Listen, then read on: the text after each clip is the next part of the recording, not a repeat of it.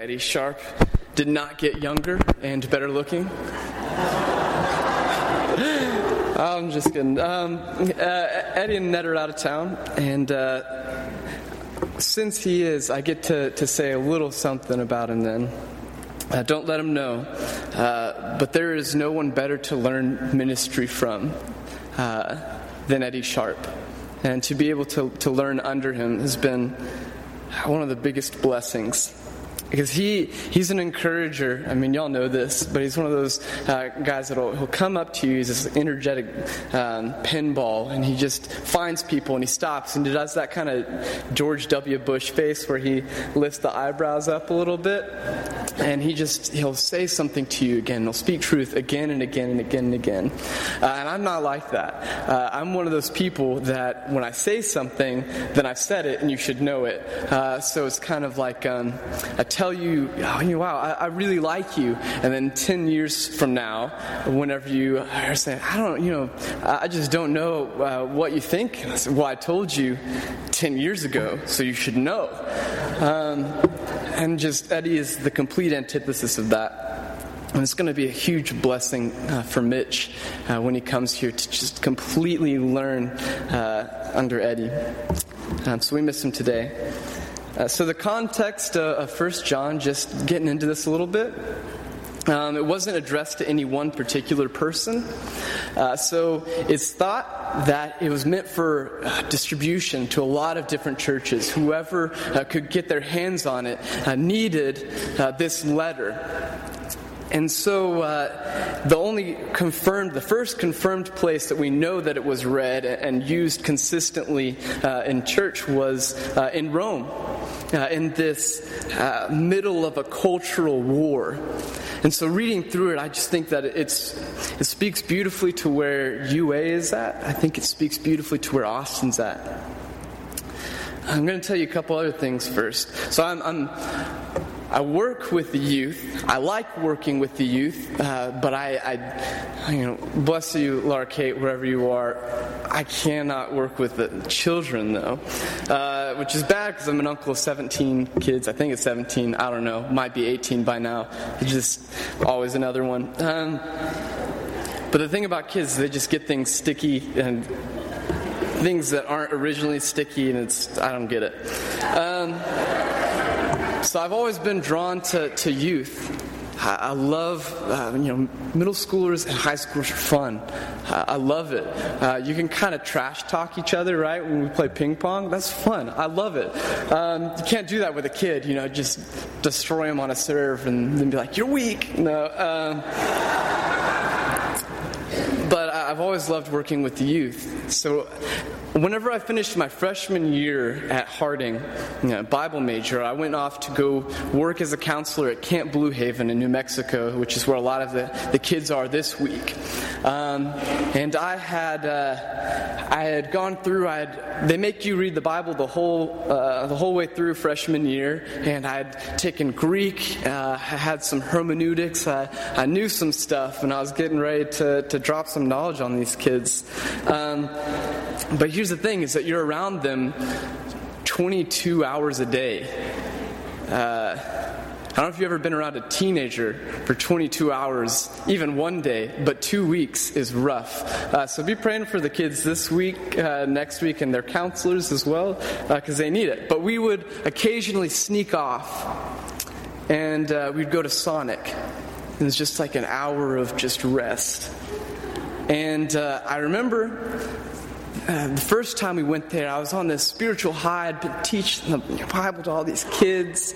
Uh, like I said, I'd gone through all these classes at Harding. I knew a lot of stuff, right? Um, and I, I, see this guy leaning up against the building, uh, Sonic. And I just said, "All right, that's it. I have my Bible. I'm gonna, I'm gonna share the gospel with this guy. I'm gonna do it."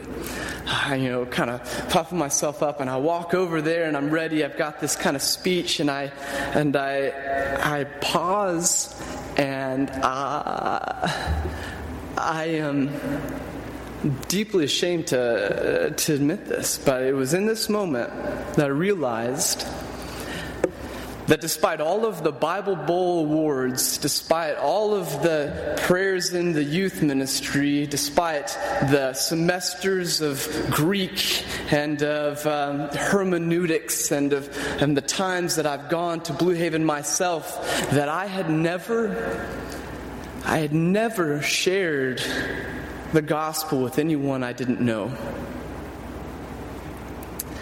And I think that might be more common uh, than we want to admit. And it was just, it was, it was horrifying to realize that. Uh, I went back to the camp and I, I ran into this. Uh, I ran to this guy named J. Don Poindexter. He's this old uh, preacher with a cowboy hat and the staff. You know those camp preachers. And uh, I said, J. Don, you got to help me. What am I doing? What's going on? What's what's my problem? And he laughed. Uh, he said, Ben, the, the problem is that everyone wants a script in their head. And they want to go and they want to say, I'm going to say this, and they're going to respond like this, and then I'm going to say this, and then we'll baptize them, and then I don't have to talk to them again. Um, he said, The problem is that most people are so scared of saying the wrong thing that they don't say anything at all. They're so gripped by fear, or maybe comfort. I don't think they're inseparable. Um, I think we spend so much time on the altar of fear. In fact, I'd argue that the majority of our life decisions are in somehow or in some manner dictated by fear. What we wear, the, the career path we take, what new things we try, who we talk to, even simple things. This is maybe a dumb example, but um, you know, even Taco Bell, I bankrolled them in high school. But I, uh, I had that one thing, and I would order that one thing because I knew what it was, and it's comfortable, and it's good, and why would I try anything else? Um, and so going into this, there's no fear in love. But perfect love drives out fear because fear has to do with punishment. The one who fears is not made perfect in love. So, what do we do? Uh, how, how do we work with this fear that I think dictates so much of what we do? And, and the question I, I thought about was can we love perfectly? It says, perfect love casts out fear. Would any of us say that we love perfectly? Is it possible? It's something that I've been wrestling over, and what I've uh, what I've come to is, if perfect if perfect love casts out fear, then imperfect love has to do something. Kind of what J. Don was saying is that most people get so tied up in in saying the right thing, doing the exact right thing in the exact right way that they don't do anything at all. They're paralyzed by fear and comfort at the same time. You see, if we want to cast out fear, if we want to truly love brothers and sisters like uh, this passage is talking about, we have to do some things. Imagine that. If love is the core of who we are, so our, our, um, saying, love God, love others. It's the, it's the point of this church, right? Love God, love others. If love is the core of who we are, then we have to figure out how to love. And it's hard. Cultures are changing all the time. You have new views. Uh, already you're worrying about, okay, who, who's Generation Z? Um, what are they doing? I'm just now understanding millennials, and I am one. It's it's hard to find out how to love when you have this clash of culture and views. And culture is not a bad word. Sometimes we, we avoid it. Um, the greatest ethnographer, um, the greatest studier of culture uh, at this time was Paul. Who knew more about culture than Paul? It's one of the reasons that Romans is so powerful is because he understood where people were coming from. And so he was able to speak truth and be patient with them and direct them at the same time. And, another thing is that so culture is just tied to, uh, in our minds, is the world, right? And our songs confuse us. Do we sing, This is my Father's world, or do we sing, This world is not my home? Love both of those songs. Which is it? Is this world not your home, or is it the Father's world? Um, there is some beauty in this place we're at. And I, I think that in order to, uh, to love people, so Eddie's a great storyteller. I'm, I'm trying. I'm not as good as him. I'm more of a point guy, you know, point by point by point. Uh, here's, here's some things. So here, there are going to be three things that I think that we can start doing, and that we are kind of doing already. One is just understanding. If we want to love people, we have to start with understanding. Uh, we're in this present future process, and it asks us to understand the things that we're afraid of so that we can begin uh, to grow the courage to be a people who are on a mission. And I see this already. I mean, what are we studying in our classes? Uh, if you're visiting, this is this incredible uh, thing we're going over called uh, Significant Others. And this missionary, uh, Monte Cox, I, I, had the privilege of getting to, to study under him, same uh, with you guys. Um, and he, he spent so much of his life uh, in mission on the mission field. And he put together this book of how do we understand the different religions around us. Not listening so that we can immediately uh, say well you're wrong because of this. Uh, not listening so that we can have a counter argument but truly listening to hear. Or hearing to listen, I don't know, whichever one. Understanding, uh, to, to listen to what they're saying and, and why they're saying it, right? Or even, yes, millennials. Maybe I'm talking about, we'd like to talk about ourselves, so no, it's uh, how are we understanding them? There are significant differences between generations. It's just reality. So, how can we begin to understand each other? And not just saying, hey, you, please understand me, but how can I understand you? Right? And it goes uh, both ways. See, at Harding, we had this thing called the, the Harding bubble. And what that meant was so it's about, a, it's about an 82% Christian school. And you kind of knew what everyone, uh, who everyone else was a little bit, and you all believed mostly the same things, right? Whenever I went to the Bible building, I knew where to go. I knew my professors. I knew basically what conversations I'd have. I'd, I was not that uncomfortable other than in tests. It's just one of those things where I knew, well, what happens whenever you graduate? You know, the bubble pops. So all of a sudden you're in, in this world and you're having to confront these ideas. And, uh, and I would say that every church has a, has a Harding bubble. I think that there's a, there's a UA bubble. I think that there uh, is a bubble in every single church that we have to be aware of. Uh, and is our understanding limited only to what's inside the bubble? Is our comfort more important than our love? Uh, so understanding, and then two, engaging. And they're, they're very closely tied. You can't understand, you can't truly understand unless you engage, right? You can read about something in a book, but you don't know until you sit down and you talk to that person face to face. I'm not talking about seeing what they're posting on Facebook. I'm not saying look at their Twitter history. I'm saying sit, sitting down and actually talking to people to engage them. And see, there are already exciting things happening in this church, right? There is engagement. Uh, there, there is that attempt at understanding right now with the significant others. The thing is that relationship is, is the primary way we legitimize who we are and what we're claiming to be. Relationship is the primary way, uh, even with, with my generation. It, legitimacy isn't always found in the idea of an institution anymore or a building. you know, it's kind of interesting. So we have that, uh, that, what is? Uh, this is the church. Here's the steeple. Open it up and hear the people, right? Close it up and hear them pray. Or uh, open it up, they've all gone away. Wrong. It's such bad theology.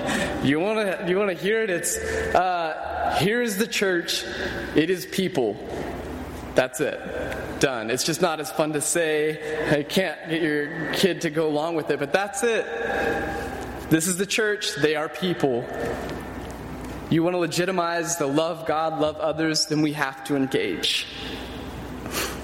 Um, because there are people outside who say, Yeah, we see it says love God, love others on your website. We see it says love God, love others on a billboard. We see that.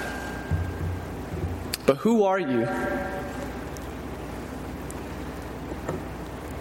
Because it's really easy uh, to assume we know who other people are. We, we look at their experiences. We, we legitimately read people, uh, judge a book by their cover. That's just what it is. So until we can sit down and engage and actually seek to understand, nothing will change. See, there's a huge exodus right now of. Um, of 20, 20 somethings, is how they call them. So, millennials, yeah, there's a huge exodus right now. And it's because of fear. There's, uh, so this is in reference, You Lost Me. This is a book um, by David Kinnaman where he went and he talked uh, in, in, the Barna group, did a whole bunch of research where they just talked and talked and talked uh, to all these different millennials, and they, they gathered the, the data, and it's, um, it's shocking. The majority of them feel that uh, they're judged by what they wear, by what they say, by how they talk,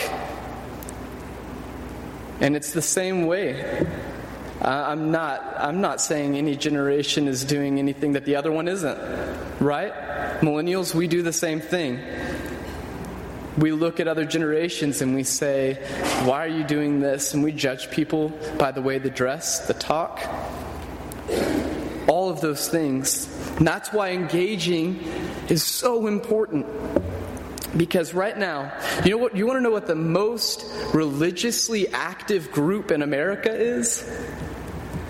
Age group is uh, 15 to 18. And it's not even close. They're the most religiously active. Do you want to know who the least active is? 19 and up there's a huge drop off. It is massive. And it's incredibly important that we recognize this. Let's see.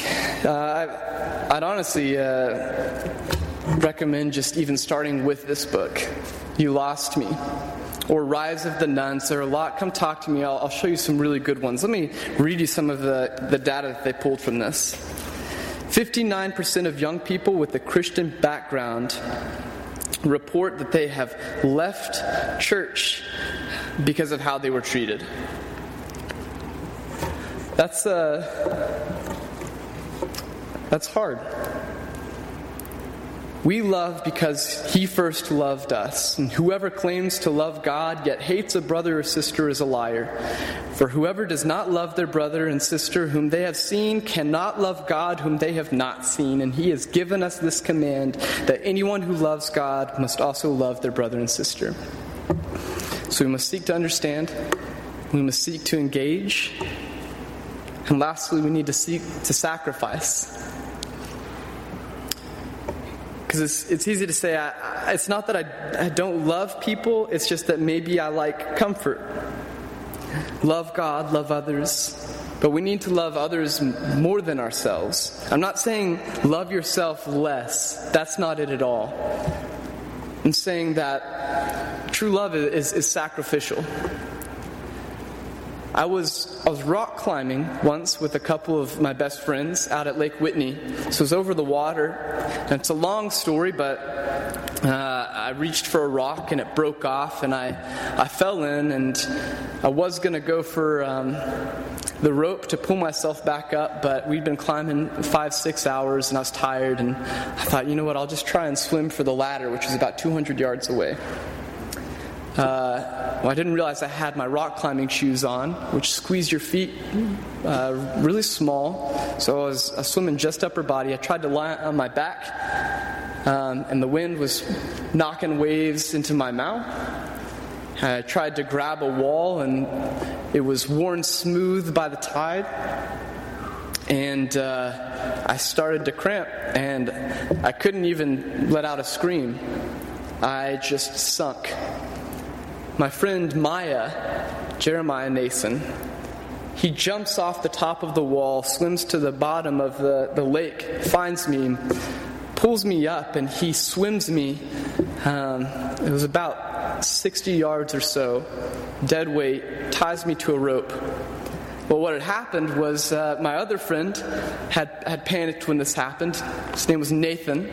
Well, still is Nathan. Um, and he went to go get help. So he jumped off the wall and he started swimming towards the ladder. He got about 120 yards, and Jeremiah and I are on this rope. He's tied me in, my muscles are locked, and we see Nathan start struggling. And uh, Maya starts taking his shoes off in the water, and he, he hands them to me. He's already just drugged me off of a lake, tied me up. He's been climbing as much as the rest of us. And he hands me his shoes and he starts swimming to Nathan.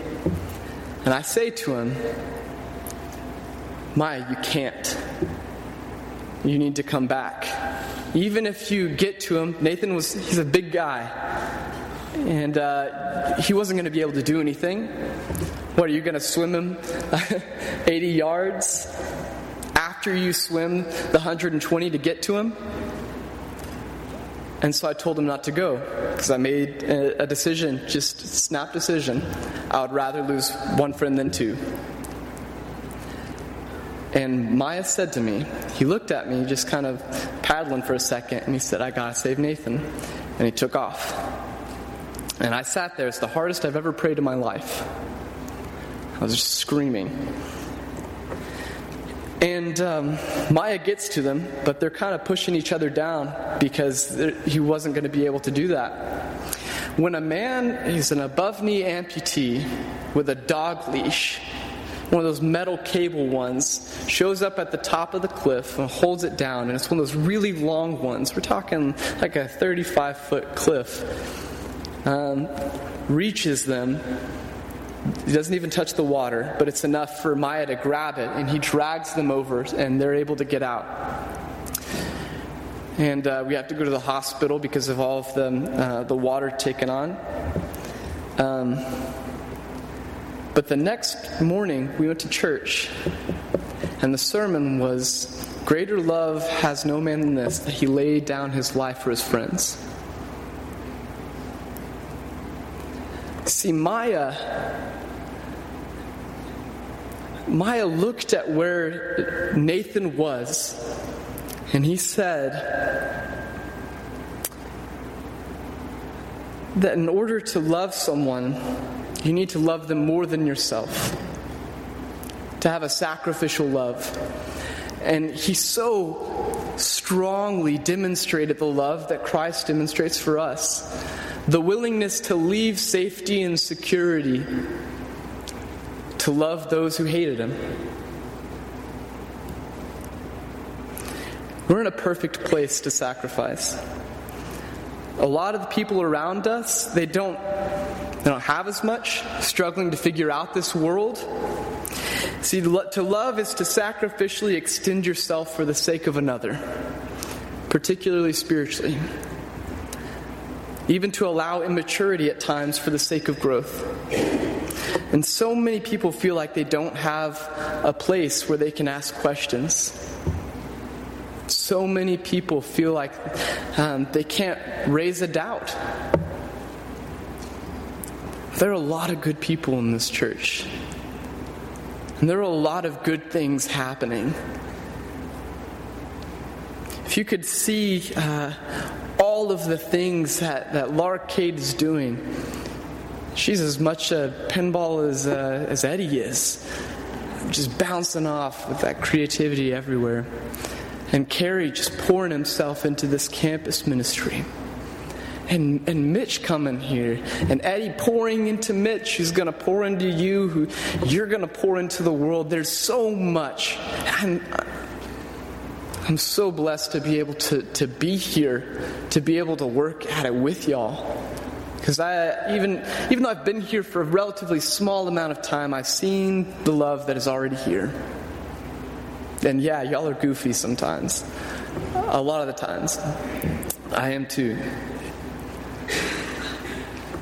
to understand those around us, to engage those around us, to sacrifice for those around us. Love God, love others. If y'all would, please be standing.